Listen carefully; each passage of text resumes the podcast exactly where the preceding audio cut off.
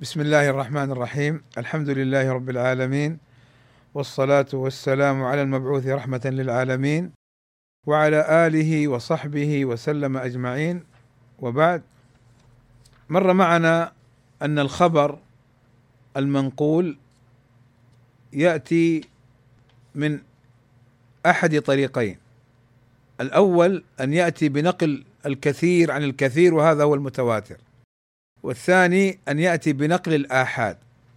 ومر معنا ما يتعلق بشيء من المتواتر وذكرنا اختلاف العلماء في العدد المشترط في المتواتر.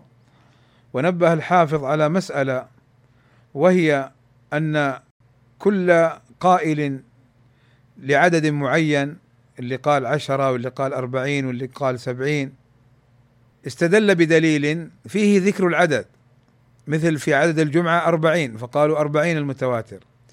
مثل في قصة موسى لما اختار من قومه سبعين رجلا. فأعطانا فائدة الحافظ ابن حجر حين قال وليس بلازم أن يضطرد في غيره لاحتمال الاختصاص يعني الدليل صحيح ولكن الاستدلال به خطأ لأنه قد يكون خاصا بتلك المسألة لأن العدد المذكور في ذلك الدليل قد يكون خاصا بتلك المسألة. العلماء يذكرون أن الإنسان أو الباحث والعالم وطالب العلم إذا استدل ينبغي أولا أن يثبت صحة الدليل ثم صحة الاستدلال به. يعني أن هذا الدليل يدل على كذا وكذا لقوله في الرواية كذا وكذا. لأن أحيانا الدليل يكون صحيحا ولكن الاستدلال به غير صحيح.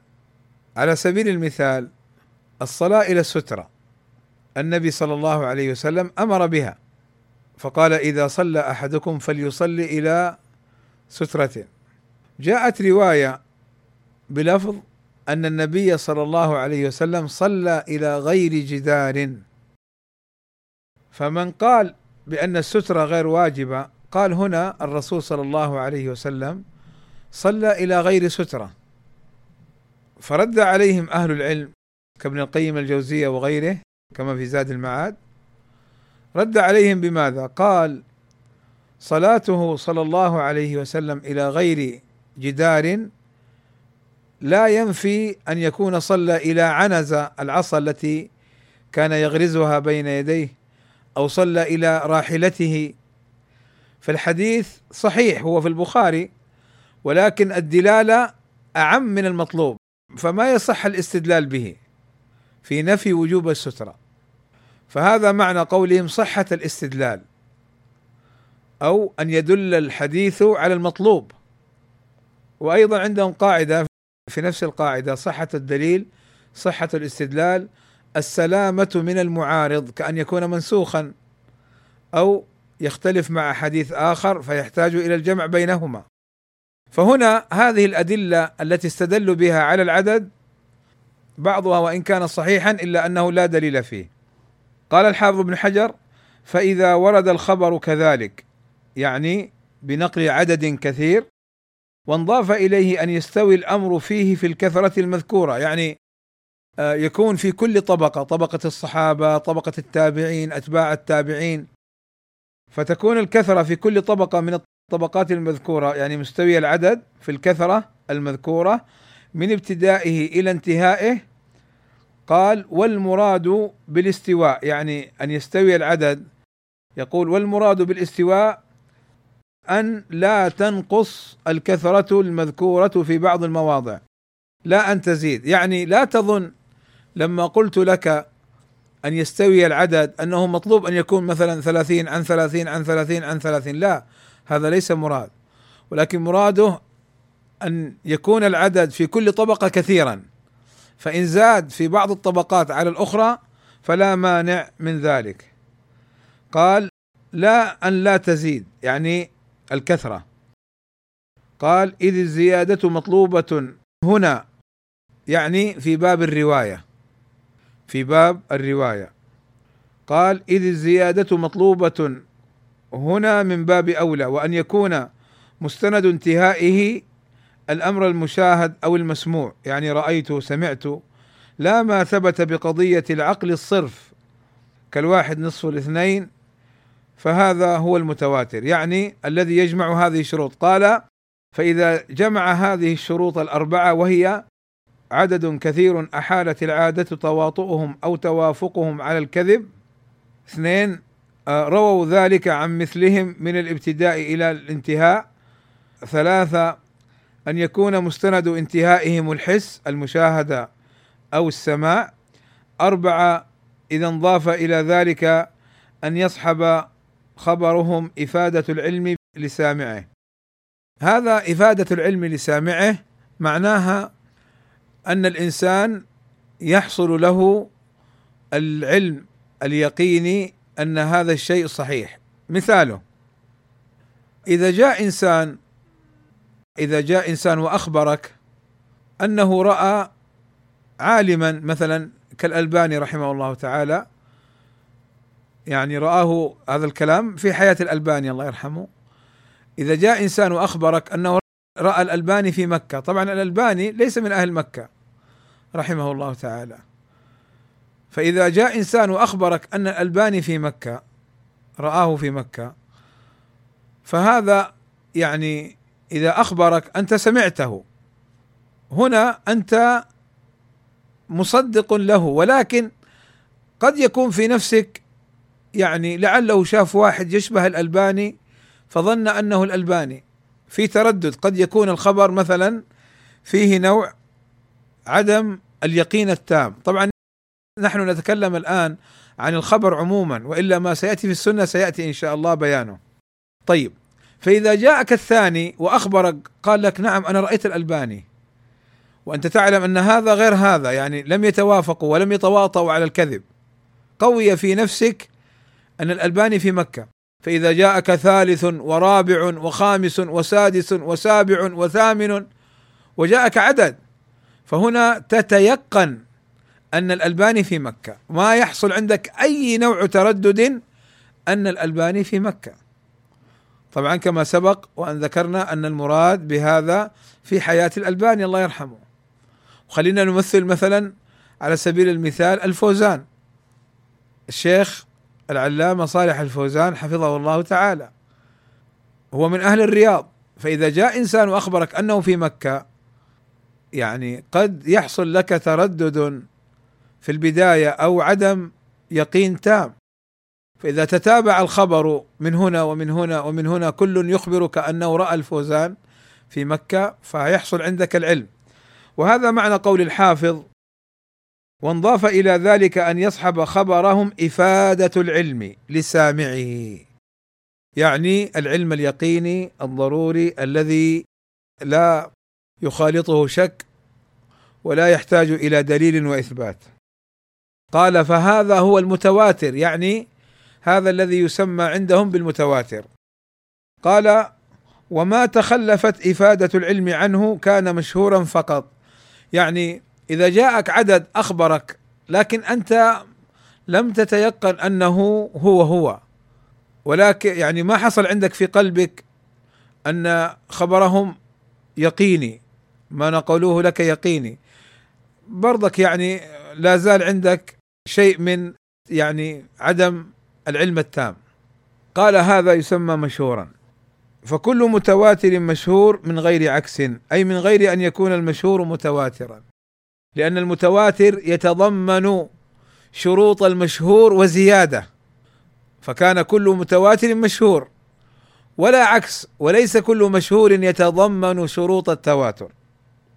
هنا أنبه سريعا إلى أن هذا المبحث مبحث يتعلق بأصول الفقه ويتعلق بشيء من بشيء من علم الكلام في العموم ولذلك لن نطبقه في السنة وكما سيأتينا إن شاء الله. والحافظ ابن حجر كما سينبه ذكر التواتر هنا ليتضح في ذهن طالب الحديث المعنى لأنه لابد أن يفهم أن الخبر ينقل بطرق كثيرة أو بطرق قليلة وأن هذه الكثرة أو الطرق الكثيرة تعتبر عند علماء الأصول وأهل المنطق والكلام تسمى التواتر. طيب قال وقد يقال إن الشروط الأربعة إذا حصلت يعني الكثرة واستواؤها في كل طبقة واستناد خبرهم إلى الحس وإفادة العلم قال وقد يقال إن الشروط الأربعة إذا حصلت استلزمت حصول العلم. قال وهو كذلك في الغالب ولكن قد تتخلف عن البعض لمانع. يعني قد يكون هناك مانع. مثلا أنا أعلم أن الفوزان أمس كان في الرياض وسوى محاضرة. طبعا هذا على سبيل المثال وأنه التقى به اليوم في الصباح شخص في الرياض وكلمه. فهؤلاء يأتوني ويقولون الشيخ الفوزان بين المغرب والعشاء كان في مكة سوى محاضرة في مسجد مثلا ابن باز. طيب هنا يحصل عندي مانع. كيف الشيخ الفوزان أمس الرياض وسوى محاضرة. واليوم في الصباح كلمني أخ أنه قابل الشيخ الفوزان في الرياض. فهنا حصل نوع يعني مانع من أن يفيد الخبر المتواتر العلم اليقيني. طبعا هنا إيش المانع؟ أن الشيخ يكون ركب الطيارة وجاء إلى مكة وارتاح شوية ثم عمل المحاضرة. الآن مع الطيارات ووسائل النقل ممكن الواحد ينتقل يعني في مشارق الأرض ومغاربها في سويعات. لكن طبعا آه هذا المانع عند بعض الناس قد يؤثر. قد يقول مثلا الشيخ الفوزان مش معقولة إنه يكلف نفسه وجهده وطاقته ويتعب وهو في هذا السن في الترحل يمينا وشمالا. والجواب عن هذا أن آه، الصبر في الدعوة إلى الله عز وجل له أجره. طيب. قال الشيخ رحمه الله تعالى قال وقد وضح بهذا تعريف المتواتر. قال وخلافه أي خلاف المتواتر خلاف ما يرد بعدد كثير قد يرد وخلافه أي خلاف المتواتر قد يرد بلا حصر أيضا. يعني المتواتر الذي تضمن الشروط السابقة الكثرة واستواؤها وأن يكون منقولا عن طريق الحس وأيضا يفيد العلم. قد يرد خلافه بلا حصر أيضا لكن مع فقد بعض الشروط أو مع حصر بما فوق الاثنين. طيب خلينا نشوف الأول هذا. يعني قد يرد الخبر من طريق عدد كثير لكنه فقد بعض الشروط. ما هي هذه الشروط على سبيل المثال؟ كأن يكون مثلا لم يستحل أو لم لم يحل عقلا أو لا توجد استحالة عقلا تواطؤهم على الكذب. وهذا مثل ما مثلنا لكم من أن بعض الناس قد يريد إيذاء شخص فيجند الشباب للكلام فيه وللطعن فيه.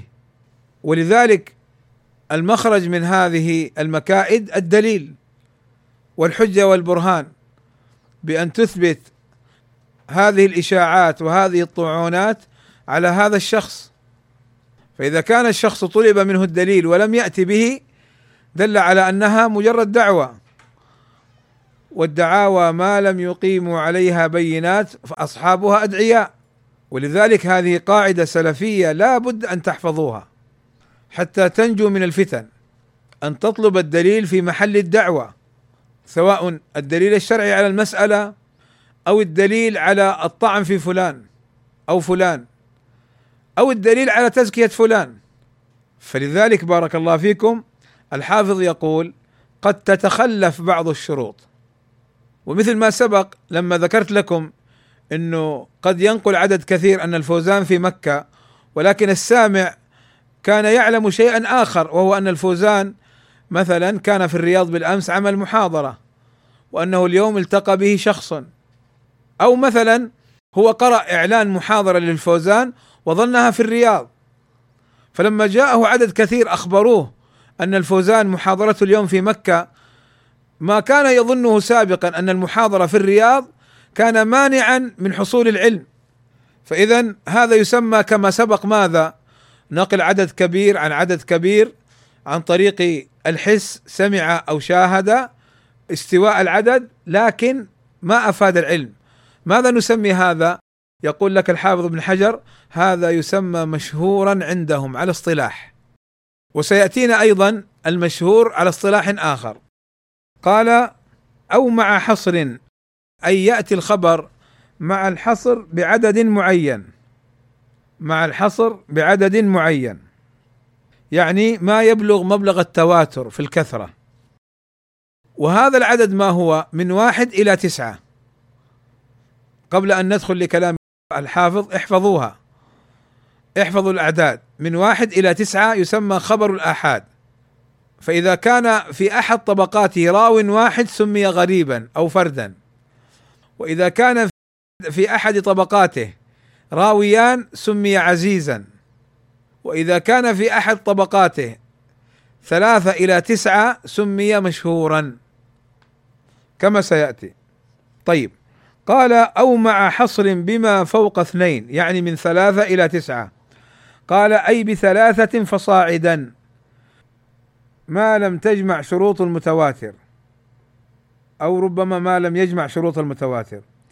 قال أو بهما أي باثنين فقط. أو بواحد فقط. يعني شوفوا الآن كيف الحافظ قسم الخبر المحصور بثلاثة واحد أو اثنين أو ثلاثة فصاعدا ما لم يبلغ مبلغ المتواتر. طبعا مر معنا في لقاءات سابقة أن الذي استقر عليه علماء الحديث أن العدد المطلوب في المتواتر عشرة فصاعدا.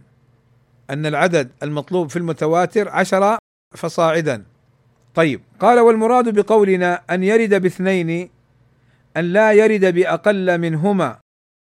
فإذا ورد بأكثر في بعض المواضع من السند الواحد لا يضر إذ الأقل في هذا العلم يقضي على الأكثر. يعني لو جاءنا حديث رواه اثنان عن اثنين عن أربعة عن خمسة عن عشرة هذا يسمى عزيزا لأنه أقل عدد عندنا في الطبقات كم؟ اثنان. فيكون عزيزا. الحكم للاثنين. وهذا معنى قوله وهذا ضابط في هذا الباب إذ الأقل في هذا العلم يقضي على الأكثر. يقضي بمعنى يحكم له. فإذا جاءنا حديث رواه خمسين عن عشرين عن ألف عن مليون عن اثنين الحكم للسند هذا بأنه عزيز لأن الحكم للأقل وهو اثنان. لو جاءنا حديث رواه ألف عن ألفين عن خمسة عن واحد الحكم للواحد فإسناده غريب فرد. وهكذا. قال فالأول وهو الذي ورد بلا حصر وهو الذي ورد بلا حصر عدد معين وهو المتواتر. يعني الآن بعد أن ذكر لك أن الخبر إما أن يأتي أن الخبر إما أن يأتي بلا حصر أو مع الحصر. فالذي بلا حصر قال لك هو المتواتر. قال فالأول أي الذي يأتي بلا حصر وهو الذي ورد بلا حصر لعدد معين وهو المتواتر وهو المفيد للعلم اليقيني فأخرج النظري على ما يأتي تقريره بشروطه التي تقدمت واليقين هو الاعتقاد الجازم المطابق أي للواقع. وهذا هو المعتمد أن الخبر المتواتر يفيد العلم الضروري والعلم الضروري قالوا هو الذي لا يحتاج إلى بحث ولا استدلال. العلم الضروري هو الذي لا يحتاج إلى بحث واستدلال وأما العلم النظري هو الذي يحتاج إلى بحث واستدلال. قال وهو الذي أي العلم الضروري وهو الذي يضطر الإنسان إليه يعني إلى تصديقه وعدم تكذيبه بحيث لا يمكنه دفعه أي تكذيبه. مثل ما مر معنا لما يأتيك واحد يقول لك رأى الفوزان في مكة اليوم أو عنده محاضرة اليوم بين المغرب والعشاء واحد وثاني وثالث ورابع وعاشر وعشرين وثلاثين. فهذه الكثرة تفيدك العلم اليقيني التي لا تستطيع معها أن تكذبها فإن كذبت فإن كذبت ما أفاد العلم فأنت سفيه أو مجنون لغير وجود مانع معتبر. فإن كذبت ما أفاد العلم ودفعته فأنت إما ما عندك عقل مجنون أو سفيه ما تحسن العلم. مثل ما يقول لك واحد والله لو يجيب لي ألف واحد يعدله ما أقبل تعديله. يعني إذا كان هؤلاء المعدلين ثقات واحد يكفي واحد يكفي. فكيف إذا كانوا جمع؟ ولا تقبل تعديلهم فأنت إما في عقلك شيء أو أنك سفيه ما تحسن التصرف ولا تحسن العلم. فلا عبرة بك أصلا. ولذلك انتبهوا إخواني في هذا الباب الذي يعني قد يتلاعب به. طيب نرجع مرة ثانية. قال الحافظ وقيل لا يفيد العلم إلا نظريا. يعني قيل انه الخبر الكثير الذي رواه الكثير لا يفيد العلم الضروري بل يفيد العلم النظري. لأنه يحتاج إلى بحث واستدلال. ولاحظوا أنه قال وقيل وعادة العلماء إذا قالوا وقيل لتضعيف القول خاصة إذا ذكروا قبله قولا. فعادتهم في مسائل الخلاف إذا ذكروا قولا قبله وقالوا قولا بعده في نفس المسألة وقالوا فيه وقيل يضعفون هذا القول ويرجحون القول السابق. اذا هذا قول لا اعتبار له. قال وليس بشيء أي هذا القول الذي يقول لا يفيد إلا العلم النظري. قال لماذا؟ قال لأن العلم بالتواتر حاصل لمن ليس له أهلية. حاصل لمن ليس له أهلية النظر كالعام. إذ النظر ترتيب أمور معلومة أو مظنونة يتوصل بها إلى علوم أو ظنون وليس في العام أهلية ذلك. فلو كان نظريا لما حصل لهم أي للعوام العلم اليقيني بالخبر المنقول. يعني الحافظ ابن حجر رحمه الله تعالى يقول إن النقل الكثير مع الشروط السابقة يفيد العلم الضروري الذي لا يحتاج إلى بحث واستدلال. ومن قال بأنه لا يفيد إلا العلم النظري قد أخطأ. لماذا يا حافظ؟ يقول لك لأن العلم بالخبر المنقول بهذه الشروط يحصل حتى لعامة الناس الذين ما عندهم يعني معلومات وما عندهم قواعد وما عندهم علم. لكن العام إذا جاء واحد وثاني وثالث ورابع وخامس وعاشر وعشرين وأخبروه بأنه حصل كذا خلاص ما يشك ابدا أنه قد حصل كذا. والعلم النظري يحتاج إلى طالب علم وعالم والعامي ليس بطالب علم ولا عالم. فلما حصل له العلم عرفنا أنه علم ضروري لا يمكنه دفعه ولا تكذيبه. فظهر بهذا أن إفادة العلم هنا علما ضروريا ليس بحاجة إلى بحث ولا استدلال طيب وهذا أيضا يفيدنا في الرد على ما نسمعه أحيانا من بعض الناس لما تأتيه بكثرة الأدلة الدالة على خطئه أو على خطأ ما يقول ويقول لك يا أخي أنا عامي أنا ما أفهم روح للعلماء. لا أنت معناه أنك تقول أنا مجنون. أنا سفيه ما أعقل حتى الأمر الواضح ما أفهمه. هذا معناه. فإذا رضيت لنفسك بهذا الحكم فيا أخي لا تتكلم في دين الله ولا تشتغل في التحذير من فلان وفلان. إذا كنت بلغت إلى مرتبة أقل من العام مجنون أو سفيه فكيف تتكلم؟ لاحظ الحافظ ابن حجر يقول لك أن العلم الضروري يحصل حتى للعامه يعني بعض الناس يجيك يقول لك لا أنا ما أقدر أقول كذا. يا أخي الأدلة واضحة. لا تكون كالهلكة من المتعصبة.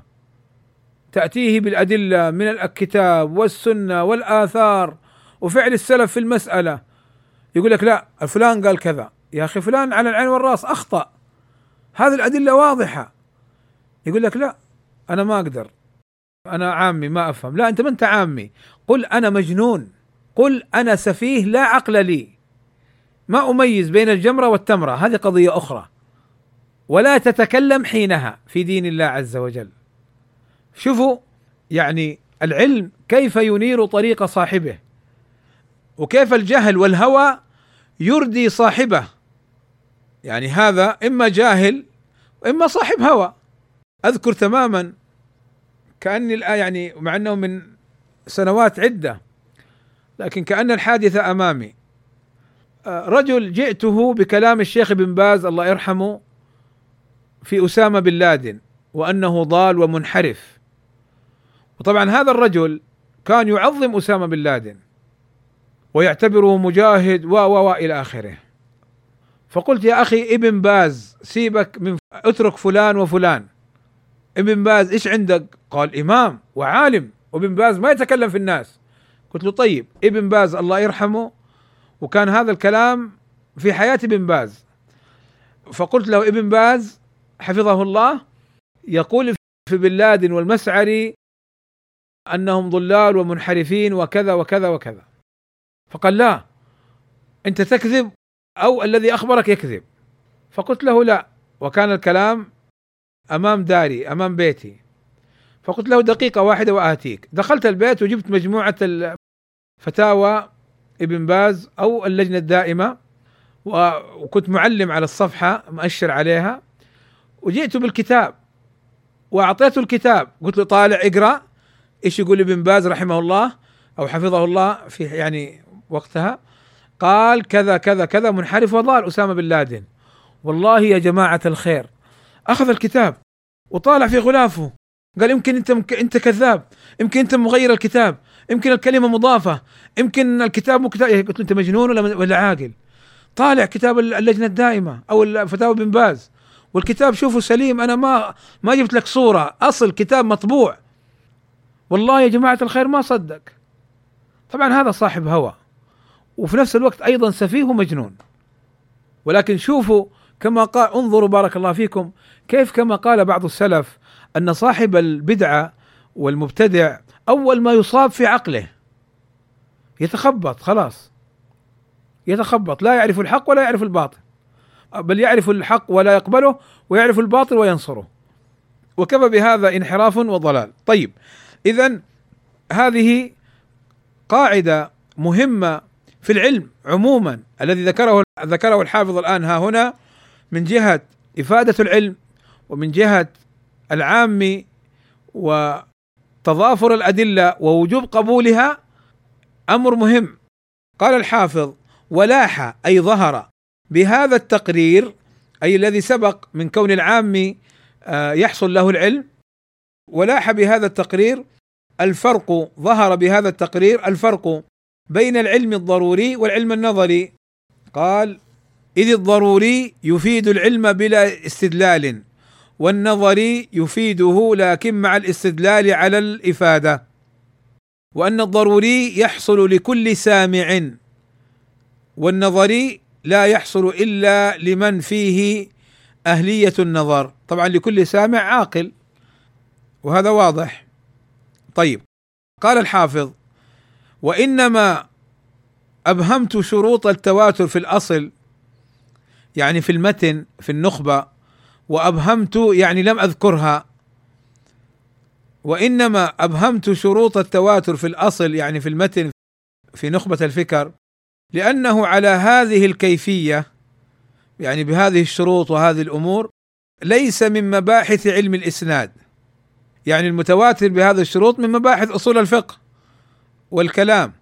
أما هنا ذكر لمجرد فقط البيان وإيضاح الصورة في ذهن طالب الحديث. قال إذ علم الإسناد يبحث فيه عن صحة الحديث أو ضعفه ليعمل به إذا صح أو يترك إذا ضعف. من حيث صفات الرجال يعني كونه ثقة كونه عدلا كونه يحفظ كونه عنده بدعة كونه صاحب معاصي ونحو ذلك. هذا معنى قولي صفات الرجال. وصيغ الأداء هل سمع أو لم يسمع. والمتواتر لا يبحث عن رجاله بل يجب العمل به من غير بحث. وبهذا حصل الفرق أيضا بين المتواتر والآحاد. على كلام الحافظ أن الآحاد يحتاج إلى نظر واستدلال. لنثبت أن هذا الخبر المنقول جاء بطريق مقبول حسن أو صحيح. قال فائدة ذكر ابن الصلاح أن مثال المتواتر على التفسير المتقدم يعني جمع عن جمع يستحيل عقلا تواطؤهم توافقهم على الكذب مستند خبرهم الحس أفاد العلم. ابن الصلاح يقول ذكر ابن الصلاح أن مثال المتواتر على التفسير المتقدم يعز وجوده إلا أن يدعى ذلك في حديث من كذب علي متعمدا فليتبوأ مقعده من النار. يعني ابن الصلاح ماذا يقول؟ يقول حديث يرويه جمع عن جمع بالسماع أو بالمشاهدة يستحيل عقلا تواطؤهم وتوافقهم الكذب ويحصل به العلم يقول بهذا الشكل ما في بهذه الصورة حديث منقول بهذه الصورة. إلا أن يدعى ذلك في حديث من كذب علي متعمدا فليتبوأ مقعده من النار. لأن هذا الحديث رواه أكثر من ستين صحابيا وعن كل صحابي رواه عدد. فاجتمع في رواية هذا الحديث عدد كثير واستحال عقلا تواطؤهم وتوافقهم على الكذب ونقله عن طريق السماع وأفاد العلم. الآن هذا زعم ابن الصلاح. زعم ابن الصلاح والزعم بمعنى قول هنا. طيب قال الحافظ يرد على ابن الصلاح وما ادعاه؟ إن الآن هذه مجرد دعوة. شوف ابن الصلاح إمام في علم الحديث معروف. ومع ذلك الحافظ ابن حجر ينتقده. لا مانع من ذلك ولا يعتبر الانتقاد أو رد بعض كلامه أنه طعن فيه. قال وما ادعاه من العزة والعزة هنا بمعنى الندرة. نادر جدا. قال وما ادعاه من العزة ممنوع. أي موجود عدد كثير بهذه الصورة. ليس نادرا. قال وكذا ما ادعاه غيره من العدم. ابن الصلاح يقول عزيز نادر. وغيره قال لا يوجد أصلا حديث متواتر بهذه الصورة. قال وكذا ما ادعاه غيره أي غير ابن الصلاح من العدم مثل ابن حبان والحازمي. ابن الصلاح يقول نادر والحازمي وابن حبان يقولون لا يوجد بهذه الصورة. قال الحافظ لأن ذلك نشأ عن قلة الاطلاع على كثرة الطرق. يعني يقول الحافظ بن حجر لماذا قالوا بالندرة ولماذا قالوا بالعدم؟ قال الحافظ بن حجر سببه أنهم ما اطلعوا على طرق الأحاديث. لو كان عندهم اطلاع على الأجزاء الحديثية وعلى المصنفات الحديثية وعلى الروايات الحديثية لوجدوا أن الحديث الواحد يتواجد في عشرات أو مئات من الكتب وله عشرات أو مئات من الطرق. قال نشأ عن قلة الاطلاع على كثرة الطرق وأحوال الرجال وصفاتهم المقتضية لإبعاد العادة أن يتواطؤوا على كذب أو يحصل منهم اتفاقا. يعني صفاتهم من الصدق والعدالة وعدم الكذب وعدم كذا إلى آخره.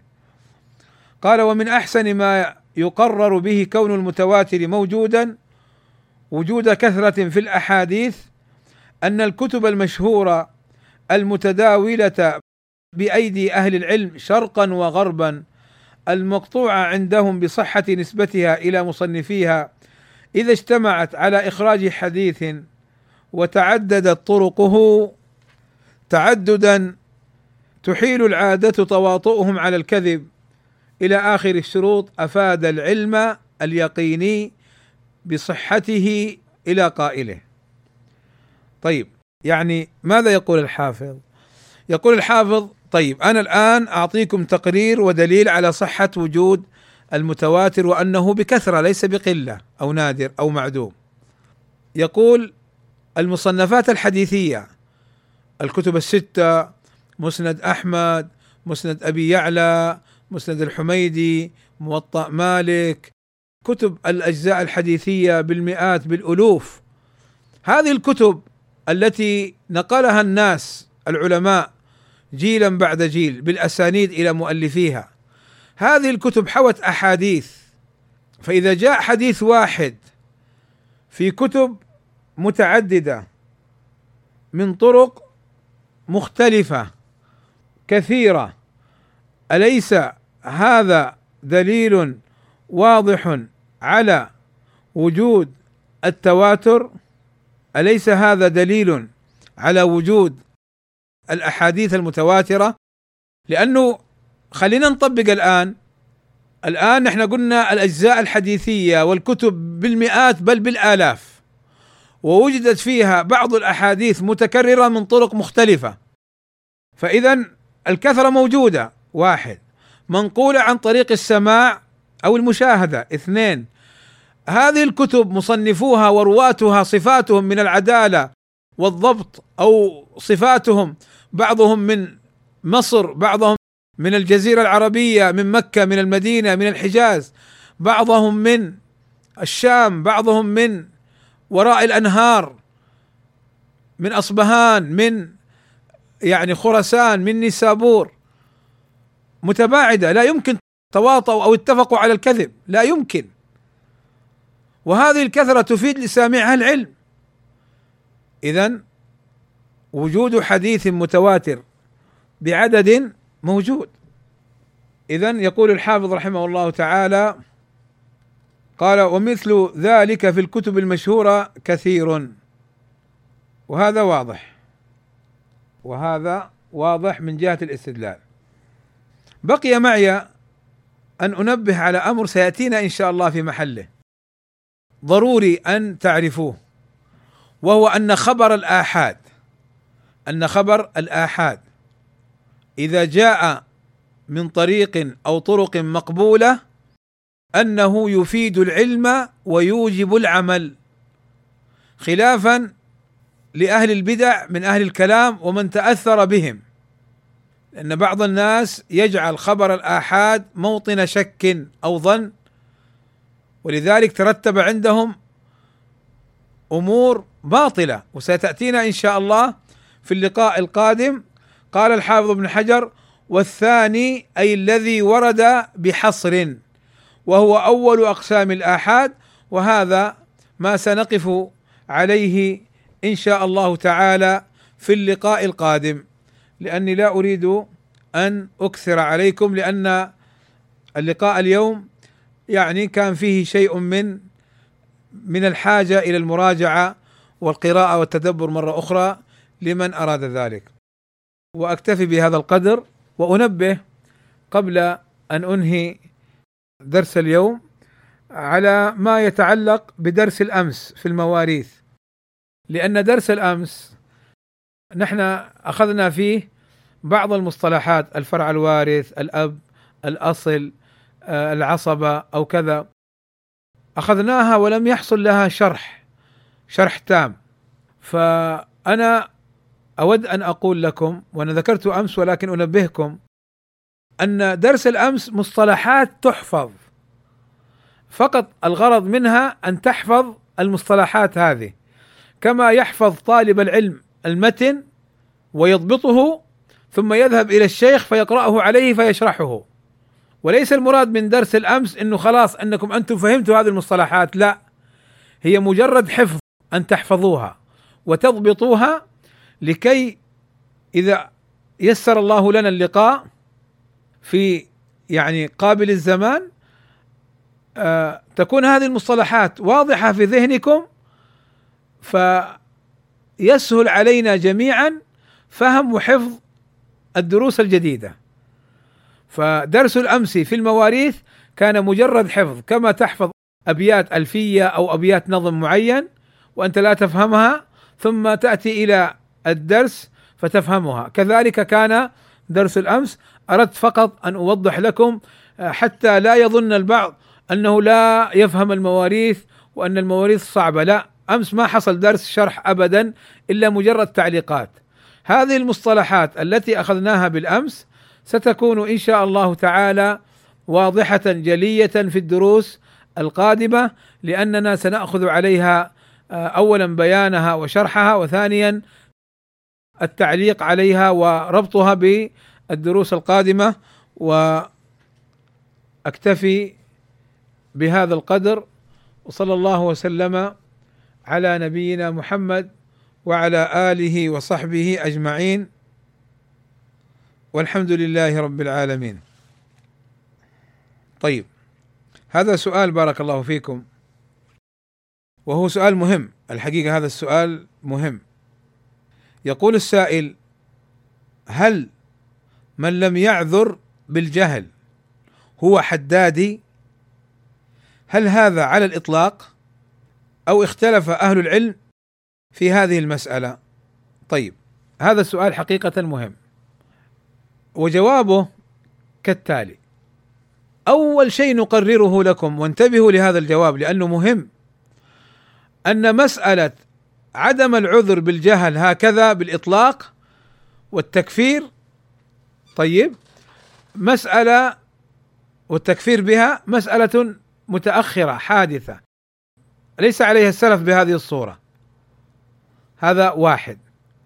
ثاني أمر ذهب أفراد وقولهم مرجوح إلى عدم العذر بالجهل في مسائل العقيدة. بعض أهل السنة من المتأخرين.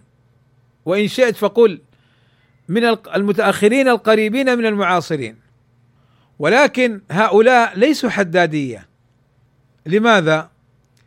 لأن هؤلاء منطلقهم في الكلام وجود بعض العمومات في بعض الأدلة وبعض العمومات في بعض كلام بعض أهل العلم. لما كفر مثلا الساجد أو الطائف حول القبر بالإطلاق هكذا كأن يقول والذي يطوف حول القبر كافر. فظن أنه هذا تكفير وعدم عذر بالجهل. طيب ما الفرق بين الحدادية وبين هؤلاء العلماء الذين قد يقولون هذا القول وهم قلة جدا واحد اثنين أو ثلاثة؟ الفرق بينهما أن ذاك العالم لا يكفر أخاه الذي يعذر بالجهل. أن ذاك العالم يستند إلى شيء من الأدلة. أما الحدادية يستندون إلى عقولهم وإلى أهوائهم ويكفرون الناس. ترى الحدادية يكفرون ابن تيمية يكفرون الألباني يكفرون ابن عثيمين يقولون جهمي قاتلهم الله. أما العالم الذي قد يرى عدم العذر بالجهل لا يكفر ابدا. فافترقا. فلا يلبس عليك الملبس أن يلزم من من القول بأن من من لم يعذر بالجهل انه حدادي مطلقا لا. ولذلك انظروا إلى العلماء فيما بينهم وإن اختلفوا في هذه المسألة طبعا أقصد غالبا المعاصرين ومن كان قريبا منهم لم يكفر بعضهم بعضا. أما الحدادية كما سبق ابن تيمية عاد ابن حجر عندهم خالص انتهى. يحرق فتح الباري وشرح النووي. وأبو حنيفة رحمه الله تعالى يعني يطلقون عليه ألفاظ سوء. ولذلك إذا رأيتم هؤلاء فهم الحدادية. وكذا من الحدادية طائفة ملبسة. أنا أذكر خليني أذكر لكم يعني امرا. وشوفوا كيف سبحان الله الحدادية خبثاء. أذكر كان أحد الإخوة كان زميلي في الدراسة. بلاش يعني ما في داعي إني أذكر اسمه. وإن كان معروفا مشهورا وقد يعني الحمد لله تم التحذير منه والقبض عليه. نسأل الله السلامة والعافية. هذا الشخص أعرفه تماما. كان زميلي أيام الدراسة الجامعية وكان زميلي أيضا في القراءة على الشيخ محمد علي آدم وعلى بعض الشيوخ. وكان يعني حريصا على حفظ المتون. كان يحفظ ألفية بن مالك والفيه العراقي ويحفظ الشاطبية ويحفظ يعني ألفية أظن شرع في ألفية السيرة وحفظها. ويعني ما شاء الله تبارك الله كان يعني كما يقال حفظ بلوغ المرام وعمدة الأحكام وغيرها. كان يعني طالب علم نهم يحفظ وحريص على وقته وما يخالط الناس.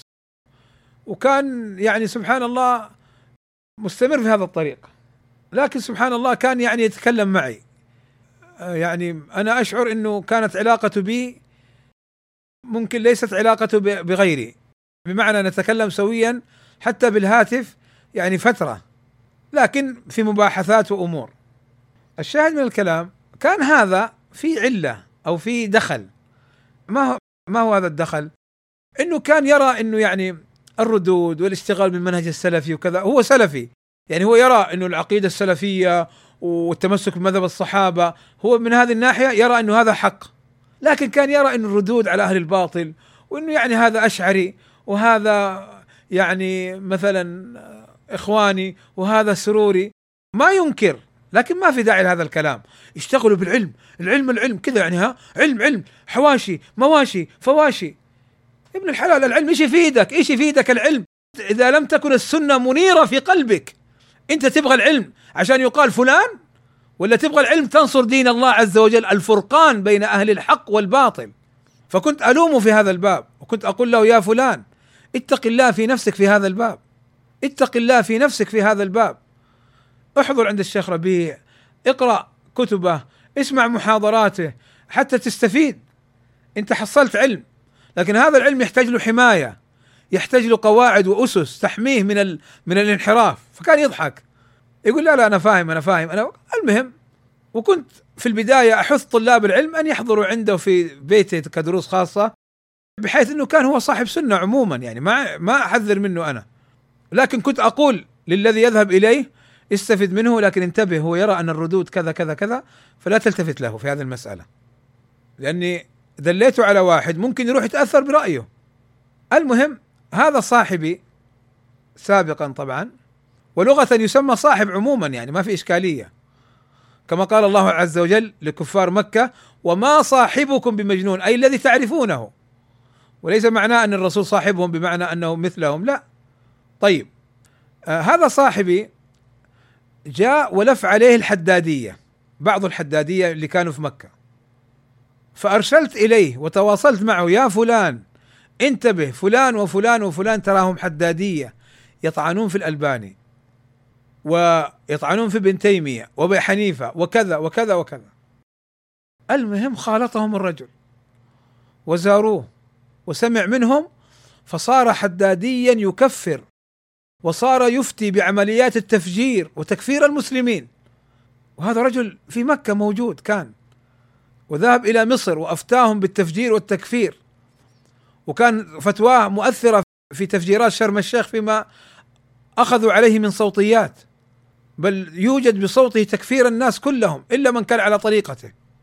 شوف كيف انتقل من حافظ للقرآن وللقراءات وحافظ للسنة وللألفيات وحريص على العلم إلى تكفيره من هؤلاء الحدادية الأخباث الأرجاس الأنجاس. فهذا الرجل بارك الله فيكم. هذا الرجل بارك الله فيكم. أثرت فيه الحدادية فصار يكفر الناس. وما نفعه ما عنده من العلم فكان كالتي نقضت غزلها من بعد قوة انكاثا وكان كالكلب يلهث.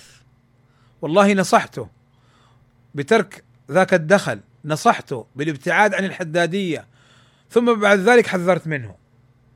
وإليه تنسب الفرق الحازمية اسمه أحمد بن عمر الحازمي.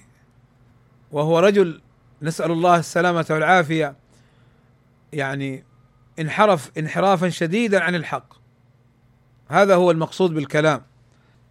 فعموما بارك الله فيكم. أنا ذكرت هذا كمثال على الحدادية والتفريق بينها وبين قول عالم يرى هذا الرأي لكنه لا يكفر. بارك الله فيكم. طيب هنا سؤال يقول ما الفرق بين المصنفات والأجزاء الحديثية؟ طبعا كلمة المصنفات المؤلفات. يعني الكتب الحديثية المسندة، فالأجزاء جزء من المصنفات عموما. لكن سيأتينا إن شاء الله سيأتينا إن شاء الله تعالى درس يتعلق بأنواع الكتب الحديثية. لأن الكتب الحديثية هناك الجوامع هناك السنن هناك المصنفات هناك الموطئات هناك المسانيد هناك الأجزاء الحديثية هناك كتب العلل هناك المستخرجات هناك المستدركات. هذه كلها أنواع في التصنيف. سأذكرها لكم في حينها. وصلى الله وسلم على نبينا محمد وعلى آله وصحبه أجمعين والحمد لله رب العالمين.